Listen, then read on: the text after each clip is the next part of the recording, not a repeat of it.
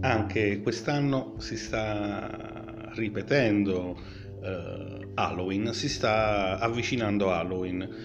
Cosa vi viene in mente uh, pensando ad Halloween? Da bravi ascoltatori dovreste rispondere immediatamente la puntata del podcast dello scorso anno però a parte gli scherzi sicuramente vi verranno alla mente uh, le varie feste a tema, mascherati, in discoteche che quest'anno non potrete fare, uh, vi verranno in mente ricette di biscottini o di zuppe a base di zucca, ai costumi con cui vi vestirete al 90% da diavoletta sexy o infermiera o suora, sempre sexy, vabbè, o meglio ancora quelli per i più piccini che sono tanto carucci.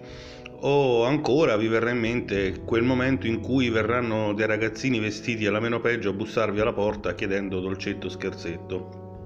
Bon, uh, io quest'anno vi propongo invece di passare questa notte di Halloween in un eh, modo alternativo, passare un sabato alternativo, uh, anche perché non potete fare feste, non potete andare in discoteca, quindi prendete una bella coperta calda, eh, preparatevi un tazzone di cioccolato caldo, preferibilmente un bel cioccolato nero, non quello al latte, o se preferite come me un bel tè eh, alla cannella.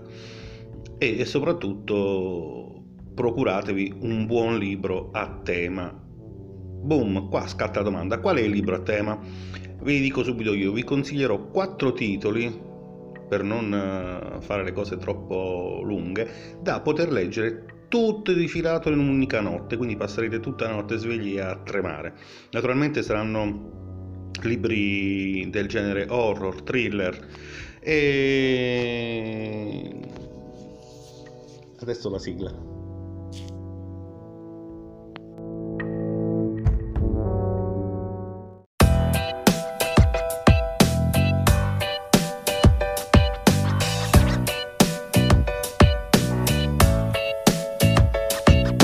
Fermo. Podcast di libri, cinema e curiosità. Benvenuti a questa nuova puntata e buon ascolto.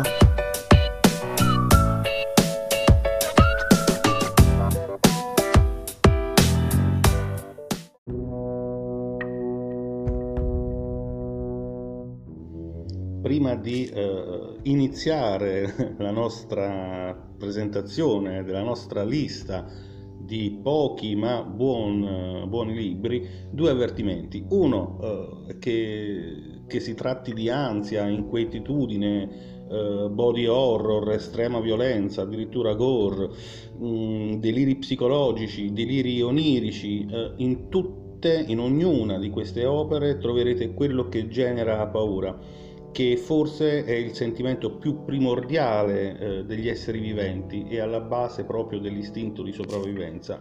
Un piccolo avviso, è sconsigliata la lettura ai deboli di cuore. E andiamo ad iniziare. Primo libro, ve lo sareste già aspettato naturalmente, è Il Dracula di Stoker.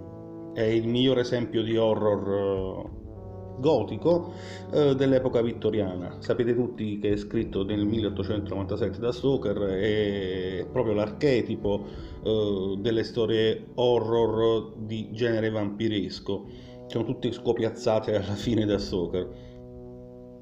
Eh, il Dracula di Stoker presenta pagine da cui si sprigiona una magia che giunge eh, fino alle soglie dell'incubo. Dracula è eh, il rappresentante eh, dell'eterna vicenda della lotta tra il bene e il male e c'è anche un po' di storia d'amore che non fa mai male, quindi un buon libro con cui passare la nottata. Il secondo libro che vi consiglio è di genere diverso, eh, più moderno, di uno scrittore quasi mitologico, Chuck Palahniuk, eh, con eh, Diary, Diario che stranamente ha mantenuto il titolo originale anche nella versione eh, pubblicata da Mondadori, eh, negli Oscar Mondadori. Se eh, cercate un'edizione particolare io vi consiglio quella con il cuore in copertina, è bella forte, già come, come copertina. La storia ehm, ci dice che da quando ha sposato Peter, eh, ex compagno di scuola, la mh, mm, protagonista Misty eh, è, ha lasciato casa, ha lasciato la scuola, si è trasferita in un paesino eh, idilliaco su un'isola, um, Waiten, Waitensee, il paesino. Um, che succede? Succede che Peter non si sa per qual motivo tenta il suicidio e si ritrova in coma all'ospedale la compagna, la moglie eh, Misty mm, decide di tenere un diario per, su cui scrivere giorno dopo giorno quello che succede eh, in attesa che lui si risvegli. Naturalmente eh, è Palaniuk, eh, è consigliato per Halloween, quindi eh, è inevitabile che il contenuto di questo diario sia molto bizzarro. Infatti cominciano a sparire una dopo l'altra in modo misterioso le stanze delle case per le vacanze della zona che Peter aveva ristrutturato. Peter fa, eh, è una specie di carpentiere tuttofare, metteva a posto queste case creando stanze, facendo lavori, eccetera, eccetera, e queste stanze vengono a scomparire.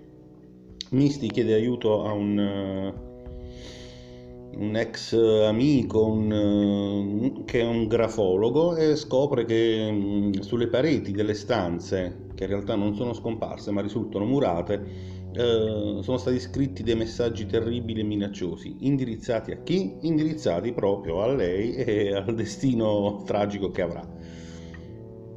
Questo forse a me ha fatto più paura rispetto a Stoker. Boh. Uh, se vi ho presentato uno dei più grandi classici horror e eh, uno di quelli più divertenti degli ultimi tempi, non poteva mancare il re dell'horror, Stephen King. Ehm, fra i milioni di libri che ha scritto, me ne consiglio uno eh, piuttosto recente, è Mr. Mercedes. Ehm, non è un vero e proprio horror, Mm, c'è tanto giallo, tanto thriller dentro. Comunque, la storia la conoscete.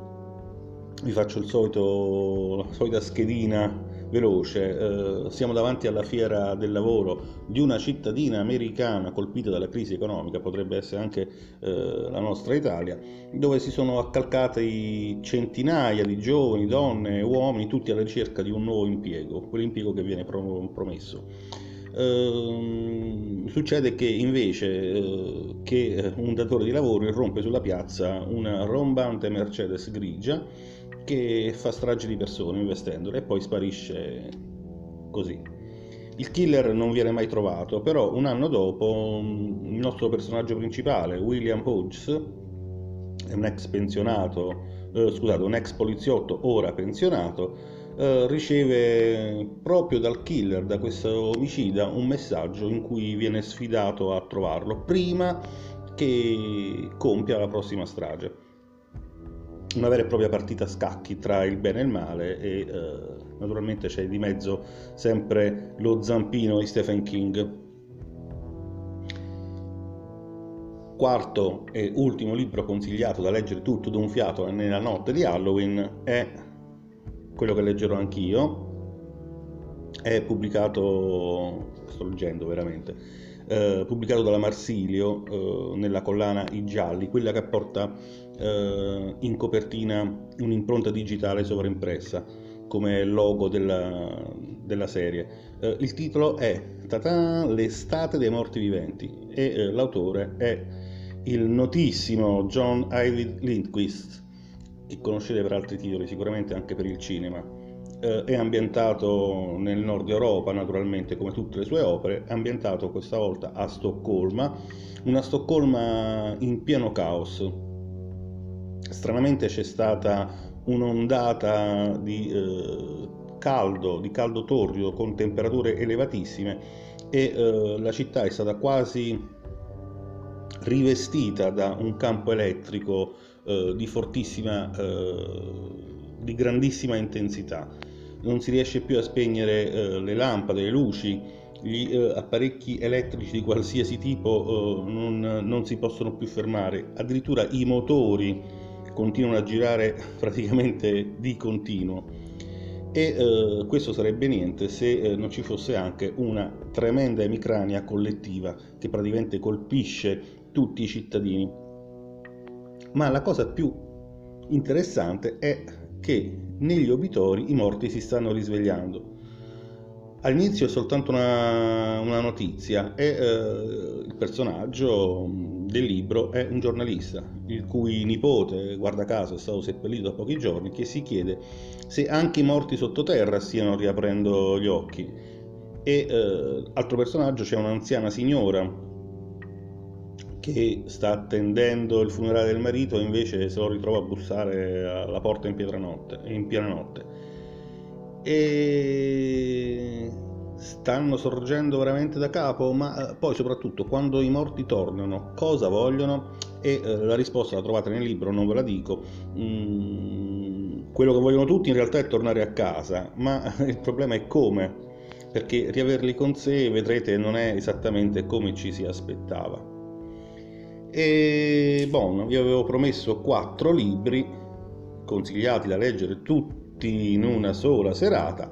Eccoli qua, potete passare un buon Halloween con la cioccolata calda e la copertina. Se c'è il camino, accendete il camino anche se non fa piuttosto freddo, ma voglio consigliarvi anche un altro libro per chi dirà non ce la faccio a leggermi 150, 200, 300 pagine tutti difilati una notte perché mi addormento prima, Pss, vergogna, vi consiglio allora a questo punto di procurarvi e leggere naturalmente un uh, libro Mm, pubblicato da poco che uh, si intitola Vampiri e altri mostri. uh, è una selezione di uh, autori tra cui c'è Lovecraft, Emer James, uh, Hawthorne, c'è Agatha Christie, che scrivono storie uh, fuori dal loro genere classico, scrivono proprio dei classici horror story.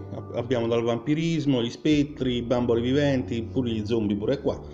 E quindi non mancano i brividi, soprattutto sono racconti più o meno lunghi, ma che potete leggere tranquillamente in uh, un'oretta o poco più, a meno che non leggiate una pagina per volta e poi collassate per la paura, perché non mancano appunto, dicevo, i brividi, uh, quei stessi brividi che potreste provare nel buio di una casa sconosciuta, voi siete a casa vostra, no?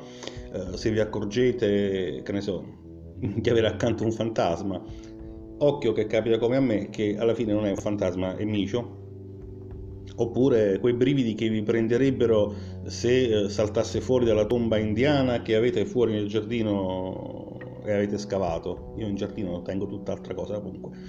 Ehm, a parte gli scherzi, vi consiglio veramente di procurarvi e leggere questo libro. È eh, gratuito per Kindle Unlimited su Amazon, lo so, troverete solo su Amazon, eh, però da oggi, io sto registrando eh, giorno 27, quindi un po' prima di adesso che voi ascoltate, eh, lo troverete anche eh, nelle eh, librerie eh, o in ogni caso potrete ordinarlo in cartaceo. È un bel volumetto di eh, poco più di 200, circa 200 pagine con eh, questi racconti per, con cui passare la notte di Halloween. E bon, io adesso vado a prendere il mio impermeabile giallo e vado nel campo di zucche a aspettare The Great Pumpkin. Ciao ciao!